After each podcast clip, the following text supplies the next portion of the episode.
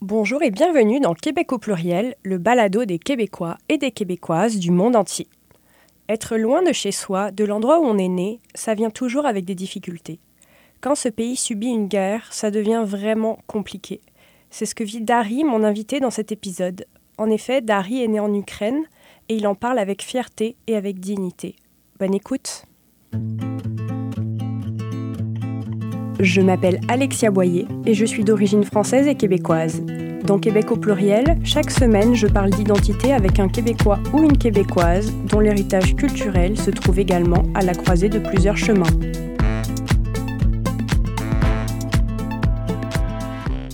Salut Dari, ça va bien? Ça va bien toi? Ça va, merci. Merci d'être venu à CISM depuis euh, le SEPSOM qui est juste à côté et où tu étudies et tu tra... non, où t'étudies. Ouais, exactement. Alors, euh, est-ce que tu pourrais commencer euh, à te présenter, puisque j'ai commencé à dire des choses sur toi, mais je veux laisser mes invités se présenter. Ah oui, en fait, ben, je m'appelle Dari Christiuk, nom qu'on n'entend pas souvent dans le monde entier. Donc, mes origines sont ukrainiennes. puis, ça fait 14 ans que j'habite dans la province du Québec. je suis déménagé au Canada, immigré au Canada en 2010. Et tout récemment à Montréal, ça fait à peine deux ans que je suis à Montréal.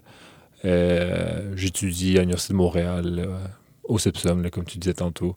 Le CEPSOM, qui est le centre, euh, ça, centre d'éducation physique et sportive de l'Université de Montréal, je pense que ça veut dire. Ouais, je ne me suis jamais interrogé sur la définition de CEPSOM, mais oui, j'imagine que c'est quelque chose à côté de ça. Et quel âge t'avais quand tu es arrivé au Québec? Euh, J'avais 10 ans quand je suis arrivé au Québec. Donc j'imagine que tu te souviens quand même assez bien.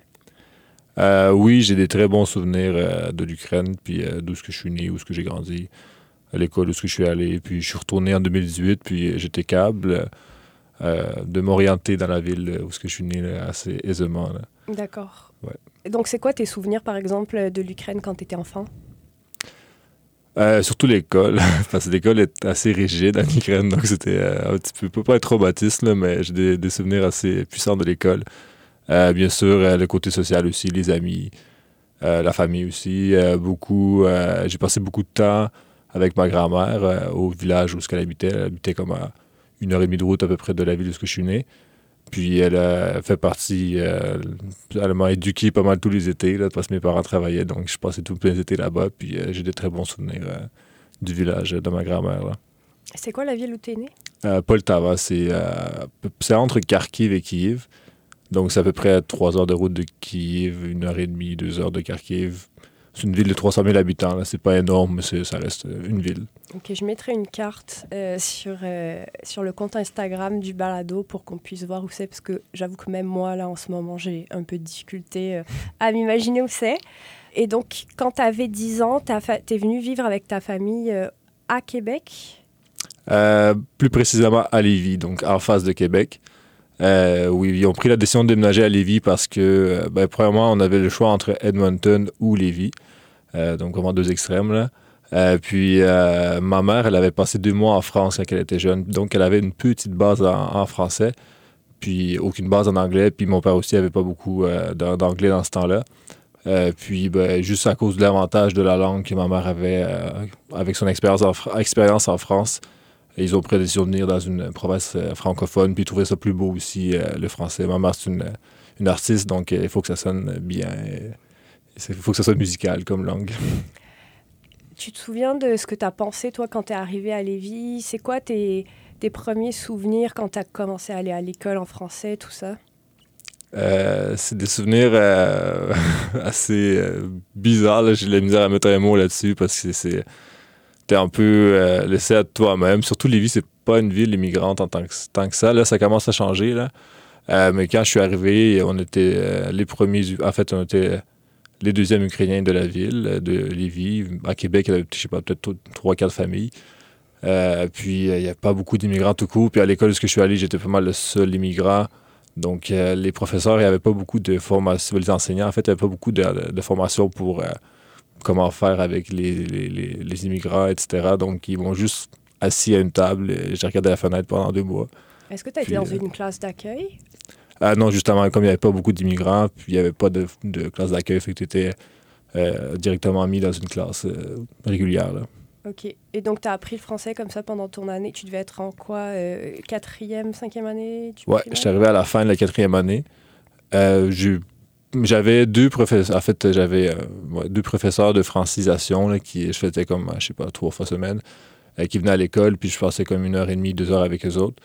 Puis, ce qui m'a beaucoup aidé, le français, c'est le camp de jour que j'ai fait l'été, quand la, quatrième année est finie. Donc, je sais pas pourquoi c'est comme débloqué à m'amener, puis je commençais pas nécessairement à parler, mais je commençais à mieux comprendre, puis euh, il y avait du monde qui m'a réussi à m'intégrer, des, des, des, enfants ou euh, mes anciens amis. Donc ça m'a beaucoup aidé, justement, j'ai pris de la confiance en peu, donc euh, ça, ça, a beaucoup aidé. Je me demandais, parce que toi, tu es très sportif, donc tu étudies en éducation physique notamment, est-ce que le sport, c'est quelque chose qui t'a aidé à t'intégrer quand tu es arrivé au Québec? un petit peu. En fait, initialement, jouais euh, beaucoup au tennis. Donc, c'est un sport individuel. C'est pas nécessairement le sport où ce que tu socialises, euh, socialises beaucoup, où ce que tu crées beaucoup de connexions. Parce qu'au final, euh, souvent, le monde que tu côtoies, ben, ça va être tes adversaires dans un tournoi. Donc, oui, il y a une certaine connexion qui se fait, mettons, durant les pratiques. J'avais deux, trois amis de tennis là, qui étaient un petit peu plus vieux que moi, fait qu'on ne joue pas dans la même catégorie. Mais le tennis n'a pas beaucoup contribué à, mon apprentissage du français. Puis c'est ça. Après ça, j'ai joué au basketball. C'est un sport d'équipe. Mais là, j'étais vraiment assez à l'aise en français. Donc, c'est pas non plus. Euh, c'est pas beaucoup le sport qui a aidé euh, mon apprentissage du français. Et en parlant de sport, euh, tu as réalisé une traversée du Canada en vélo pour soutenir l'Ukraine. Est-ce que tu peux nous en parler? je peux en parler, oui. ça, en fait, le, projet s'appelle Je roule pour l'Ukraine. Euh, ça s'est déroulé au mois de mai et juin euh, passé. Euh, donc, c'était le but du projet, c'était de ramasser des, fonds pour la reconstruction des dégâts de guerre en Ukraine. Puis, le but, c'était de traverser Vancouver jusqu'à Lévis, Québec en deux mois. En fait, en 54 jours que je voulais le faire. puis c'est ça. Donc, c'était, euh, je suis là aujourd'hui, donc c'était réussi. Puis c'était euh, un voyage très difficile. Euh, j'ai appris beaucoup de choses sur moi et sur les gens, la vie, etc. Mais très, très éducatif. Mais au final, c'était vraiment pas mal le plus beau souvenir que j'ai de ma vie à ce moment. Je crois que tu as réussi à ramasser beaucoup d'argent quand même. oui, j'ai ramassé plus que je voulais, en tout cas. Euh, à la base, j'avais l'idée de ramasser comme 5 000 puis euh, finalement, j'ai ramassé 25 000 Donc, euh, oui, j'ai eu un, appui vraiment, vraiment très, très grand de la communauté québécoise, canadienne, ukrainienne. Puis, c'était vraiment un franc succès. Mm. Donc, ça fait 14 ans que tu vis au Québec. J'imagine que les événements qui se passent en ce moment en Ukraine, ça résonne quand même beaucoup pour toi. Est-ce que ça te fait te sentir plus ukrainien? Ou est-ce que le fait que maintenant ta vie soit au Québec, que ça fasse des années que tu vives ici, tu te sens plus québécois? Comment tu te sens par rapport à ça? Euh, la question d'identité, ça a toujours été une question qui m'a beaucoup, euh, pas dérangé, mais qui m'a beaucoup, euh, que, que je me suis souvent fait, questionné. c'est c'est au début, parce que quand je suis arrivé, bon, j'avais beaucoup plus je parlais pas nécessairement ukrainien. J'avais l'école en ukrainien en, Ukraine, à Poltava. Mais ma famille était plus russophone. Donc, je parlais beaucoup plus russe. Donc, déjà là, j'étais est-ce que j'étais vraiment ukrainien ou pas parce que je parlais russe. Euh, je faisais pas beaucoup la différence aussi à cet âge-là entre l'ukrainien et russe, etc.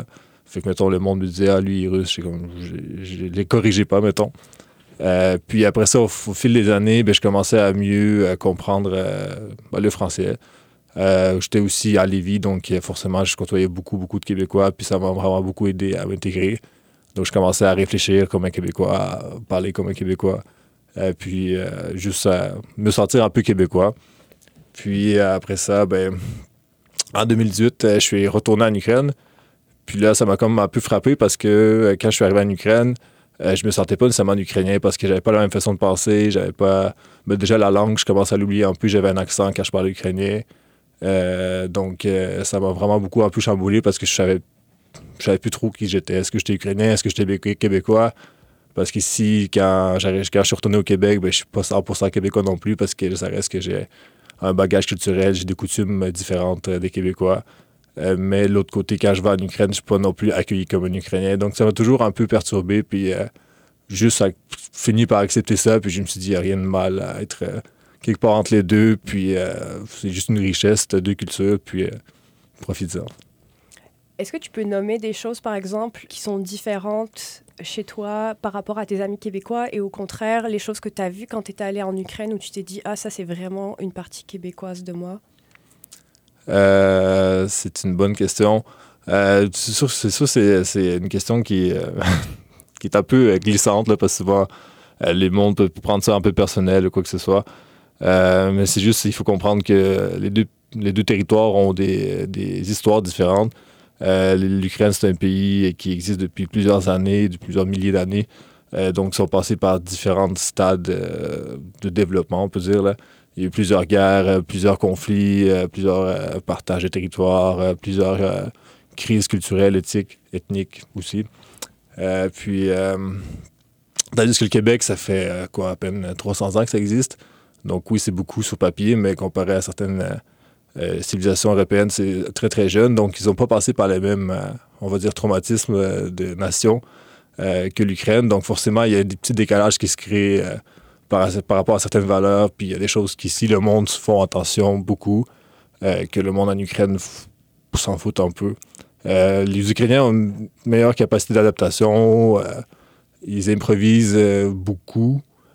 tandis qu'au Québec, j'ai remarqué que l'improvisation, c'est pas quelque chose qui euh, qui, est socialement pas accepté, mais qui ils ont de la misère un petit peu avec ça. Euh, donc, je sais pas si tu planifies. Souvent, sont très planifiés. Ils vont vraiment, ils vont un planning, ils les respectent. C'est très bien aussi. Là. Euh, je ne dis pas que c'est mauvais, mais en Ukraine, c'est pas quelque chose qui, qui s'applique beaucoup. Souvent, on y va plus au feeling. OK. Donc, ça, c'est un des aspects. Il y en a plusieurs, là, mais ça, c'est quelque chose qui, qui, qui, reste encore à moi aujourd'hui, puis qui, des fois, me, me dérange. Là. Est-ce qu'avec tes parents, parfois, il y a des tensions parce que tu es rendu genre trop québécois par rapport à eux? Euh, j'ai pas de tension avec mes parents. Euh, c'est sûr que oui, je suis plus québécois que mes parents, certainement, parce qu'ils ont passé beaucoup plus de temps en Ukraine. Euh, c'est leur vie là-bas, puis c'est leur, leur, leur, leur, cercle social, tout est là-bas. c'est sûr que j'ai pas une barrière de langue, mais mon, mon ukrainien est à travailler parce que ça fait juste euh, ben, depuis la guerre que je commençais à apprendre l'ukrainien. Euh, donc, euh, oui, c'est ça que j'ai. Des fois, j'ai la misère à communiquer avec mes parents en mettant en ukrainien parce que c'est tout, tout, jeune encore, puis j'ai un accent, etc. mais sinon, je pense qu'ils utilisent le fait que je suis plus québécois que les autres pour les avantager. Ils tirent, ils tirent certains avantages de ça, mettons, dans n'importe quel contexte, un projet ou peu importe. souvent, ils vont me questionner comment, qu'est-ce que tu ferais toi si tu étais, mettons, un Québécois, etc. Comment c'est perçu ici, etc. Puis je fais l'inverse aussi avec les autres. parce que si, mettons, j'ai des projets en Ukraine, je leur demande à eux, est-ce que vous avez des contacts ou comment c'est perçu en Ukraine, etc. Tu dis que tu as commencé à apprendre vraiment l'ukrainien que à partir de, de la guerre? Euh, ouais. En fait, euh, c'est ça. J'avais une base d'ukrainien parce que l'école en Ukraine était en ukrainien mais je parlais, parlais pas forcément à la maison en ukrainien, ni avec mes amis en Ukraine. En déménageant ici, je parlais euh, russe avec euh, mes parents jusqu'en 2014. Après ça, en 2014, il y a eu l'annexion de la Crimée. Euh, mon père s'est mis à l'ukrainien. Ma mère est restée sur le russe. Puis pour moi, c'était plus facile de rester sur le russe. Donc j'ai parlé en russe jusqu'à la guerre, puis à l'invasion totale. Puis après ça, ben, j'ai éliminé cette langue-là de, de, mon, J'utilise plus en fait, j'ai pas oublié, mais j'utilise plus. Ok, parce que pour toi, donc ça, il y a vraiment eu un sursaut identitaire avec la guerre où tu t'es dit, je veux euh, incarner vraiment les valeurs ukrainiennes et je veux parler ukrainien? Ben la langue c'est une des bases en fait d'identité d'après moi. C'est euh, pas la langue qu'on communique, c'est là que tout se, se, passe, c'est une façon de penser différente. Chaque langue représente euh, une, culture, représente une façon de penser différente. donc le russe n'est pas la même façon de penser que l'ukrainien. Euh, donc, pour moi, c'était vraiment important de, de me sentir un petit peu ukrainien. Je sais que je ne serai jamais à 100% euh, mais c'est important de me décaler, en fait, du russe parce que c'était ce qui tuait l'ukrainien. Alors, j'avais besoin de, de, changer, faire des changements dans ma vie pour, euh, me, sentir un petit peu ukrainien. Donc, la langue, puis aussi le projet Je roule pour l'Ukraine, c'est aussi une des motivations qui m'a poussé à le réaliser, c'est le fait que j'avais besoin d'aller chercher une, certaine approbation sentiment d'Ukrainien. Et tu as dit que tu avais des projets en Ukraine pour lesquels tu demandais des conseils à tes parents. Est-ce que as tu peux en parler? Ben, En fait, c'est comme je disais, roule pour l'Ukraine, c'est un projet qui, qui, qui ramasse l'argent pour la reconstruction de dégâts de guerre. Donc, les projets en Ukraine, c'est la reconstruction. donc, souvent, j'ai besoin de savoir qu'est-ce qu'on construit, comment on gère l'argent là-bas, qu'est-ce qui se passe là-bas. Euh, L'Ukraine, c'est un pays euh, qui, était, ben, qui l'est toujours, en fait, malheureusement corrompu. Donc, il faut savoir un petit peu les, les codes de corruption, euh, comprendre comment ça fonctionne pour pas se faire avoir ou pas, pour pas que cet argent-là s'envole dans les poches de quelqu'un. Donc, oui, je demande beaucoup de conseils à mes parents pour à qui parler, comment parler, à qui faire confiance, à qui, à qui ne pas faire confiance. Est-ce que tu es encore en contact avec des gens en Ukraine, notamment des gens de ton âge? Euh, je suis en contact assez, euh, assez restreint avec euh, mon cousin sur les réseaux sociaux, donc c'est rare qu'on s'appelle ou quoi que ce soit. les gens de mon âge, pas beaucoup. Ben, j'ai des amis sur Instagram, des anciens amis du, primaire, qu'on garde contact de temps en temps, mais la plupart aussi sont sortis de l'Ukraine, sont rendus un, peu, un peu partout en Europe, l'Allemagne, France, Espagne, etc. Euh, on, communique des fois, mais c'est assez rare. je dirais. Mais qu'est-ce qu'ils disent de manière générale? Par rapport à. Bah, la situation là-bas. Euh, la majorité, en fait, ma génération des Ukrainiens ou des, euh, du monde qui vit en Ukraine là, sont beaucoup plus libérales, on va dire, sont plus fiers d'être Ukrainiens, sont plus, euh, ils ont un, sentiment d'appartenance beaucoup plus fort qu'à l'ancienne génération, qui, euh, qui est aussi euh, qui, en partie expliqué par le fait que l'ancienne génération ont vécu dans l'Union soviétique, que ce soit mes grands-parents ou même un petit peu mes parents. donc, ils ont parlé le russe, ils ont côtoyé un système politique complètement différent. Ils ont, ils ont juste vécu dans un système complètement différent du système ukrainien. Donc, il y, a, encore ce petit. Euh, peut-être pas avec mes parents, mais mettons, euh, du côté des personnes plus âgées, il y a beaucoup de nostalgie par rapport à l'Union soviétique, qui est un peu euh, dommage, là, dans le contexte d'aujourd'hui, mais de l'autre côté, c'est compréhensible parce que leur vie au complet qui s'est passé là-dedans. Puis toi, est-ce que quand tu étais plus jeune, vous en parliez avec tes parents justement de leur enfance en Union soviétique? Est-ce qu'ils avaient des souvenirs, des choses qu'ils ont voulu te transmettre? Euh, ils me parlaient un petit peu de leur enfance, c'est sûr, euh, comment ils sont allés à l'école, comment ils ont fait le. Euh, je sais pas c'est quoi en, français. des camps.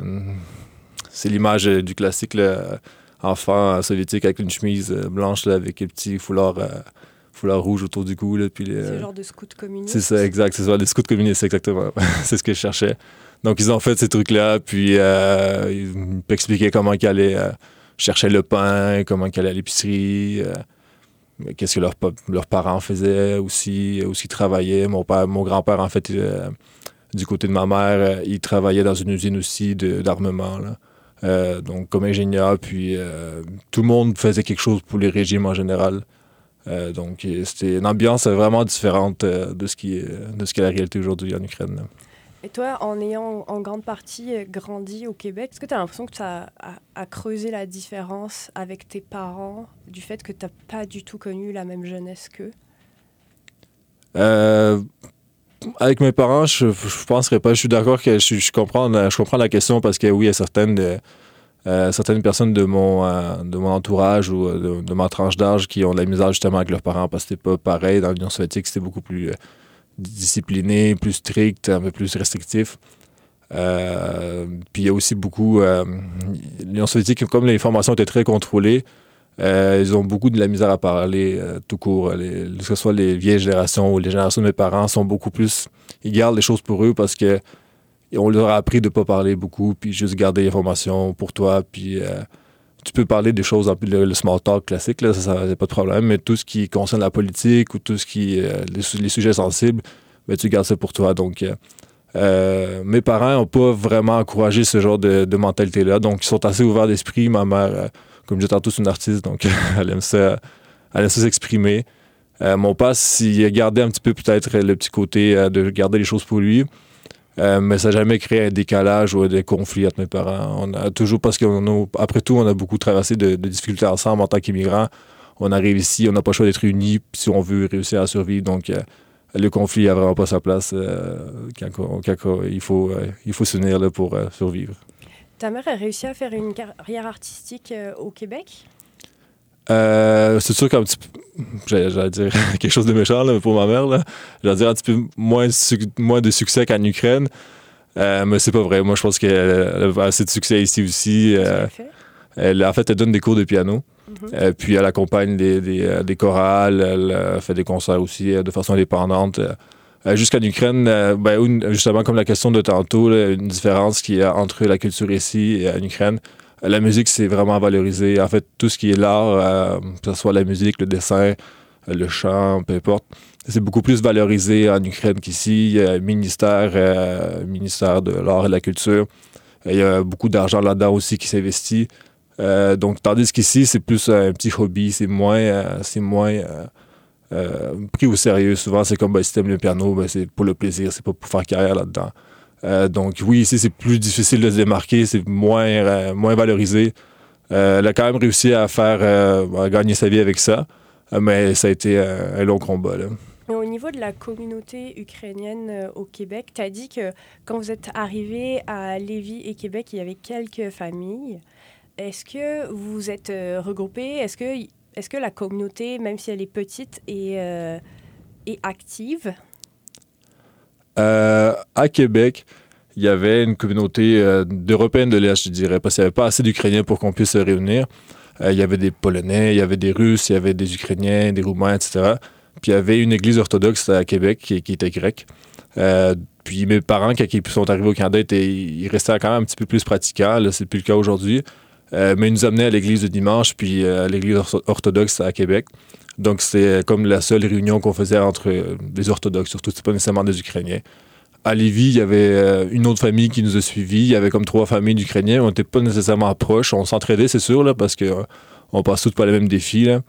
Euh, mais euh, ça a beaucoup changé depuis la guerre. Il y a vraiment beaucoup plus d'Ukrainiens à Lévis. Puis euh, c'est entre autres mes parents qui en ont tiré beaucoup puis qui les aident beaucoup Lévis. Donc là, il y a vraiment une sorte d'union qui est vraiment forte d'Ukrainiens à Lévis. mais auparavant, avant la guerre, c'était pas, c'était pas quelque chose de très commun. On, souvent, on laissait faire les, les, les gens ce qu'il y avait à faire de, leur côté, puis on faisait notre truc à nous. Là.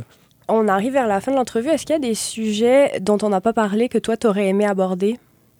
Ah, ben, c'est sûr qu'il y, a beaucoup de, beaucoup de sujets. On peut en parler longtemps sur euh, l'histoire ukrainienne, on peut en parler longtemps sur euh, je roule pour l'Ukraine, ça peut, on peut en parler longtemps de beaucoup de choses, mais euh, je pense qu'on a, on fait, euh, on a couvert euh, les questions d'identité quand même assez bien. Je ne sais pas si tu as écouté d'anciens épisodes ou si Yuan, parce que je ne l'ai pas précisé, mais tu es un très bon ami de Yuanza qui est venu à l'épisode 16 de Québec au pluriel et qui donc m'a parlé de toi et m'a dit ah il aurait aussi plein de choses à dire donc c'est pour ça que je t'ai invité. Merci Yuan. Mais euh, c'est ça, c'est si tu devais nommer un objet qui représente ta culture en tant que personne, avec toutes les influences que tu as rassemblées, qu'est-ce que tu nommerais? Euh, J'ai à dire le trident, mais c'est assez, assez, assez, mainstream. C'est parce que c'est le symbole euh, national de l'Ukraine. Mais, le trident? Ouais. Mais je pense que je dirais oiseau parce que c'est pas nécessairement un objet. Là, non, mais quand je dis objet, ça peut être vraiment super large. Ouais, je dirais, je sais pas, un oiseau parce que c'est libre, puis euh, euh, je pense que la chose qui, euh, qui fait vivre ou qui, qui donne un sens à, la vie d'un Ukrainien, c'est le, libre arbitre, puis c'est de suivre ce qu'il a envie de faire, puis comment il se sent, puis à ce moment, je pense qu'il se bat pour pouvoir garder cette libre arbitre-là. Puis oui, je dirais un oiseau parce que c'est un Ukrainien, c'est libre comme un oiseau, puis, puis ça veut contenir sa liberté, ouais. D'accord, merci beaucoup Dari. Merci à toi Alexia. C'était le 19e épisode de Québec au pluriel. J'espère qu'il vous a plu. Il a comme d'habitude été produit avec CISM et je vous dis à la semaine prochaine pour un nouvel épisode.